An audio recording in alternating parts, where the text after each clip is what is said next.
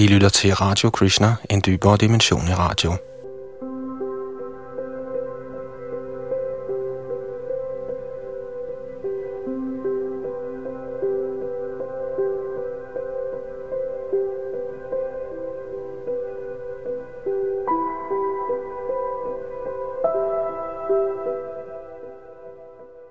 Eksisterede der en Eva, er et essay skrevet af Salaputradas, vores videnskabsmand over fra Amerika, som I er til at høre tale på engelsk. Her har vi dog valgt at oversætte dette spændende essay til dansk. Det er Yadunandandas, der står for oplæsning og teknik.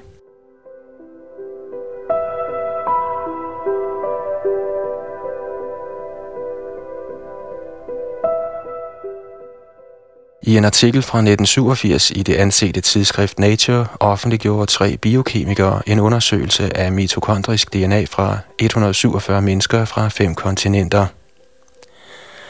Biokemikerne udtalte, citat, al denne DNA nedstammer fra en kvinde, der menes at have levet for omkring 200.000 år siden, formentlig i Afrika, citat slut. Historien blev en sensation. Kvinden blev kaldt den afrikanske Eva, og Newsweek bragte hende på forsiden. Der var hun alle menneskers oprindelige mor. Eva var en i en befolkning bestående af primitive mennesker, men alle menneskeslægter, der ikke nedstammer fra hende, er gået til grunde.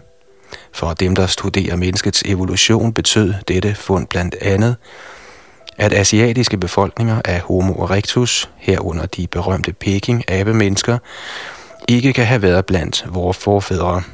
Disse abemennesker kunne ikke have nedstammet fra Eva, mente man, fordi de levede i Asien tidligere end for 200.000 år siden.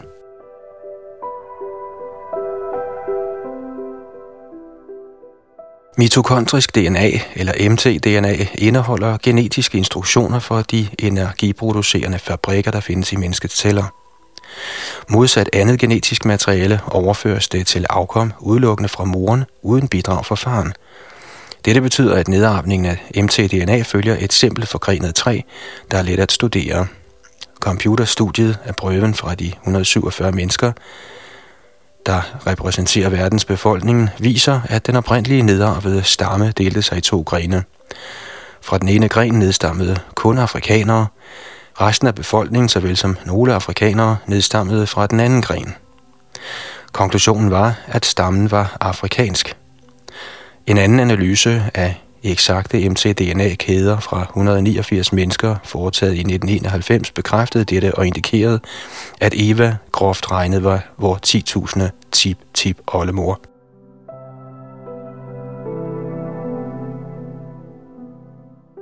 I midlertid faldt Eva desværre hurtigt ned fra sin stilling. I 1992 udtalte genetikeren Alan Templeton fra Washington University i tidsskriftet Science, Citat. Den konklusion, at menneskeslægtens træ har sin rod i Afrika, understøttes ikke af materialet. Citat slut. Det lader til, at den afrikanske EVA-teori opstod fra en fejl i computeranalysen. Stamtræet blev tegnet ud fra mtDNA-kæder på basis af, hvad man kalder sparsomlighedsprincippet. Den følgende skematiske redegørelse giver en simpel idé om, hvordan dette blev gjort.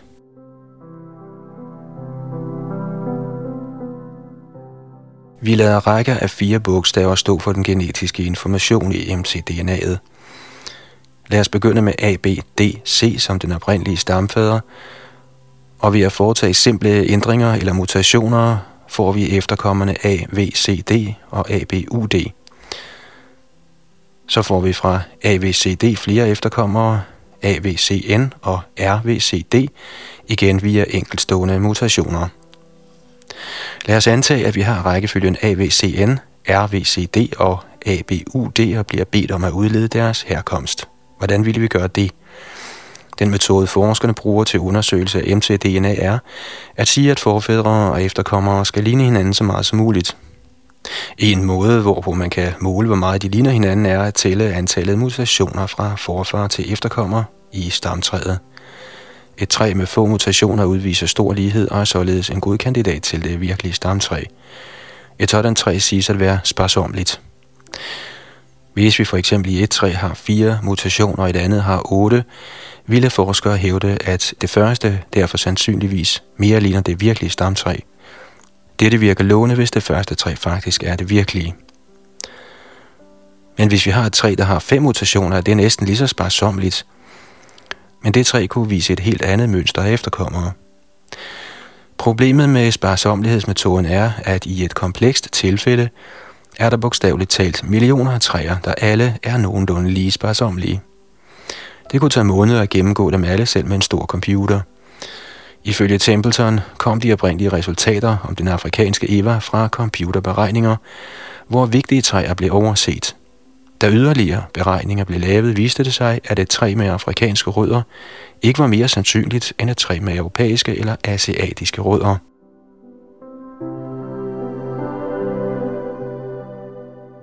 Den såkaldte sparsomlighedsmetode hviler på den idé, at organismer, der ligner hinanden, må have nære fælles forfædre, og at organismer, der ikke ligner hinanden, må have mere fjerntliggende fælles forfædre. Den idé er det grundlæggende motiv for evolutionsteorien. Da menneskets optegnede historie er for kort til at fremvise nogen afgørende evolutionære ændringer, er evolutionisterne tvunget til at rekonstruere arternes historie ved at sammenligne ligheder og forskelle i levende og fossile organismer. For eksempel siger man, at mennesker og menneskeaber deler en nær fælles forfar, fordi mennesker og aber ligner hinanden meget. I 1900-tallet var der en berømt debat mellem anatomisten Thomas Huxley og Richard Owen om, hvorvidt mennesker var beslægtede med aber eller ej. Owen holdt på, at de ikke var beslægtede, fordi en af menneskehjernens dele, hippocampus major, ikke fandtes i abernes hjerne. Men Huxley vandt debatten ved at påvise, at aber faktisk har en hippocampus major. Før han triumferende præsenterede sine beviser for The British Association of Science, havde Huxley skrevet til sin hustru, citat, Fredag aften vil de alle være overbeviste om, at vi alle er aber, citat slut.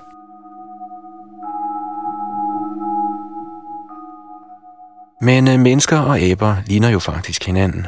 Så hvis vi ikke nedstammer fra en nær fælles forfar, hvordan forklarer vi så det? Bibelske skabelsestilhængere gør gældende, at Gud skabte mennesker og aber hver for sig. For mange forskere er dette utilfredsstillende. Genetikeren Francisco Ayala antydede hvorfor i en diskussion om ligheden mellem mennesker og chimpanser. Han bemærkede, citat, Disse skabelsestilhængere antyder, at Gud er en bedrager, der får ting til at se ens ud, når de ikke er det. Det mener jeg er bespotteligt. Citat slut. Hvorfor skulle Gud med andre ord skabe et falsk billede af fossiler, der viser til synlædende historiske ændringer? For at illustrere ideen bag Ayalas kommentar, kan vi se på pattedyrenes knogler. For alle kendte pattedyr på land gælder det, at knoglerne i deres ben er homogene eller af ensartet form. Således har alle pattedyr et genkendeligt lårben, skinneben osv.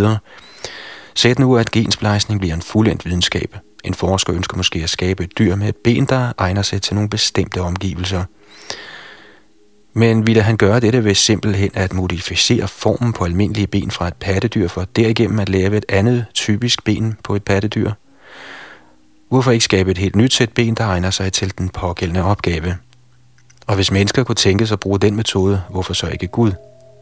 Det svar, at Guds vilje er uudgrundelig, huer ikke mange forskere. Det er helt sikkert umuligt at gætte Guds vilje, men den vediske redegørelse for arternes oprindelse forklarer de mønstre af lighed, man ser blandt levende organismer. Ifølge Srimad Bhagavatam nedstammer de levende væsener med modifikationer fra et oprindeligt skabt væsen, alle arter er derfor forbundne i et fælles stamtræ af forfædre og efterkommere. Arter med fællestræk har arvet disse fra stamformer, der havde dem. Så den teori, Bhagavatam forelægger, forklarer ligheder og forskelle mellem arterne på en måde, der kan sammenlignes med evolutionisternes forklaring. Men disse teorier er ikke ens. Den neodarwinistiske evolutionsteori siger, at arter nedstammer fra primitive encellede organismer, og at de gradvist udvikler sig til mere og mere komplekse former. Modsat siger Bhagavatam, at Brahma, det første skabte væsen, er overmenneskelig. Brahma frembragte væsener kaldt Prajapatier, der er underordnet i forhold til ham. Disse producerede på deres side generationer af lavere væsener, kulminerende i planter, dyr og mennesker, som vi kender dem. Fra Prajapatierne af blev de efterfølgende generationer som udgangspunkt afledt af seksuel vej. Evolutionsteorien siger, at arter er opstået gennem mutationer og naturlig selektion uden nogen intelligent styring. Men Bhagavatam fastholder, at hele processen af arternes fremkomst er planlagt i detaljer af Gud.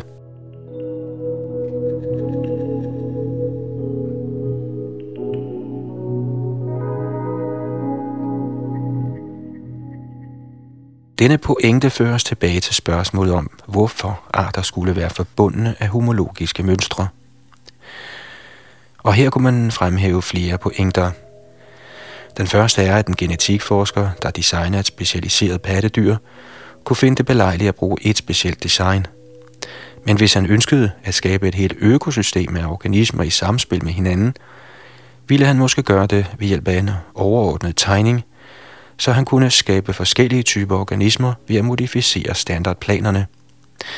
Således kunne en standardplan for pattedyr bruges som udgangspunkt til produktion af forskellige pattedyr, og lignende planer kunne bruges til fugle, fisk osv. Det ville være mest effektivt at indpasse disse planer i et træ ifølge sparsomlighedsprincippet, for derved at forkorte skabelsesarbejdet. Med denne idé kunne man få bugt med en af svaghederne ved evolutionsteorien – mange organismer har komplekse strukturer, som evolutionisterne har svært ved at forklare med mutationer og naturligt udvalg. Der er en vidderlig mangel på observerede overgangsformer, der sammenbinder de organismer, der har disse strukturer, med dem, der ikke har. Evolutionister har tit fundet det vanskeligt at forestille sig, hvilke disse overgangsformer kunne tænkes at være. Men disse strukturer kan let forklares, hvis vi forudsætter en intelligent designer – for at illustrere denne pointe, lad os se på de problemer, der er forbundet med at skrive et computerprogram.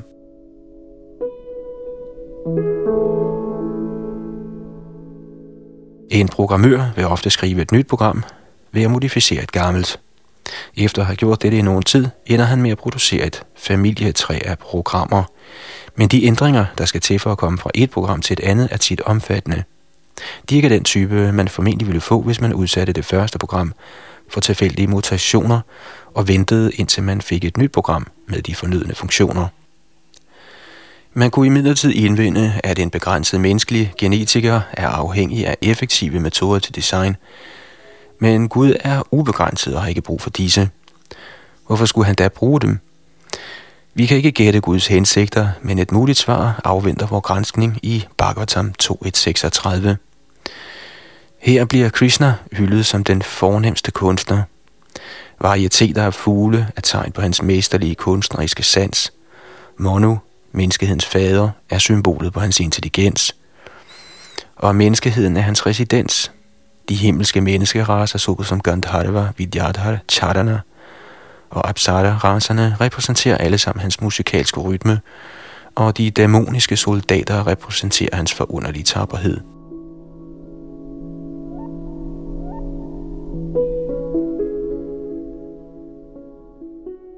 Ordnede mønstre af design er også naturlige kunstneriske frembringelser. Ligesom Bach behendigt kombinerer og modificerer forskellige temaer i sine fugager, kan den højeste kunstner ligeledes orkestrere livets verden på en måde, der fremviser orden, sparsomlighed og overdådig nyskabende form. Mønstrene i de såkaldt sparsomlige ændringer er naturlig følge af arternes formering – Nyskabelserne flyder fra Krishnas kreative intelligens og kan ikke forklares med den neodarwinistiske teori.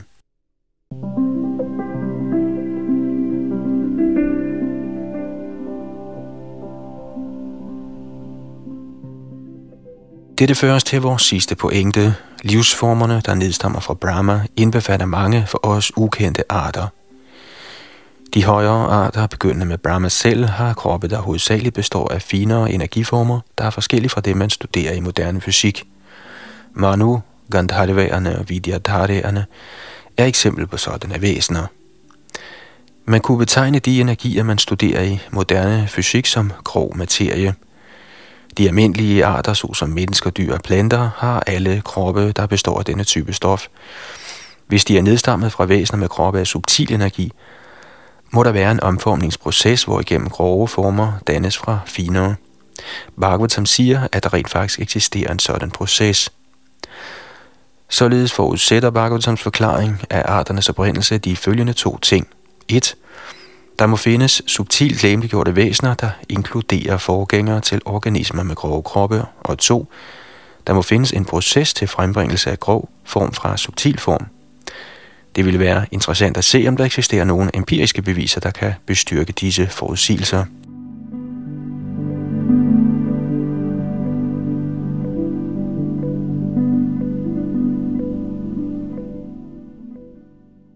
konstaterede Sariputta Das i sit essay Eksisterede der en Eva, her oversat til dansk og oplæst af Yadunandan Das, der også styrer teknik og produktion. Ønsker man at vide mere om Sariputta, hans bøger og andre udgivelser, kan man klikke sig ind via vores hjemmeside www.krishna.dk. Gå ned i venstre side og tryk på links, og der kan I finde øh, hjemmesiden for The Bhaktivedanta Institute.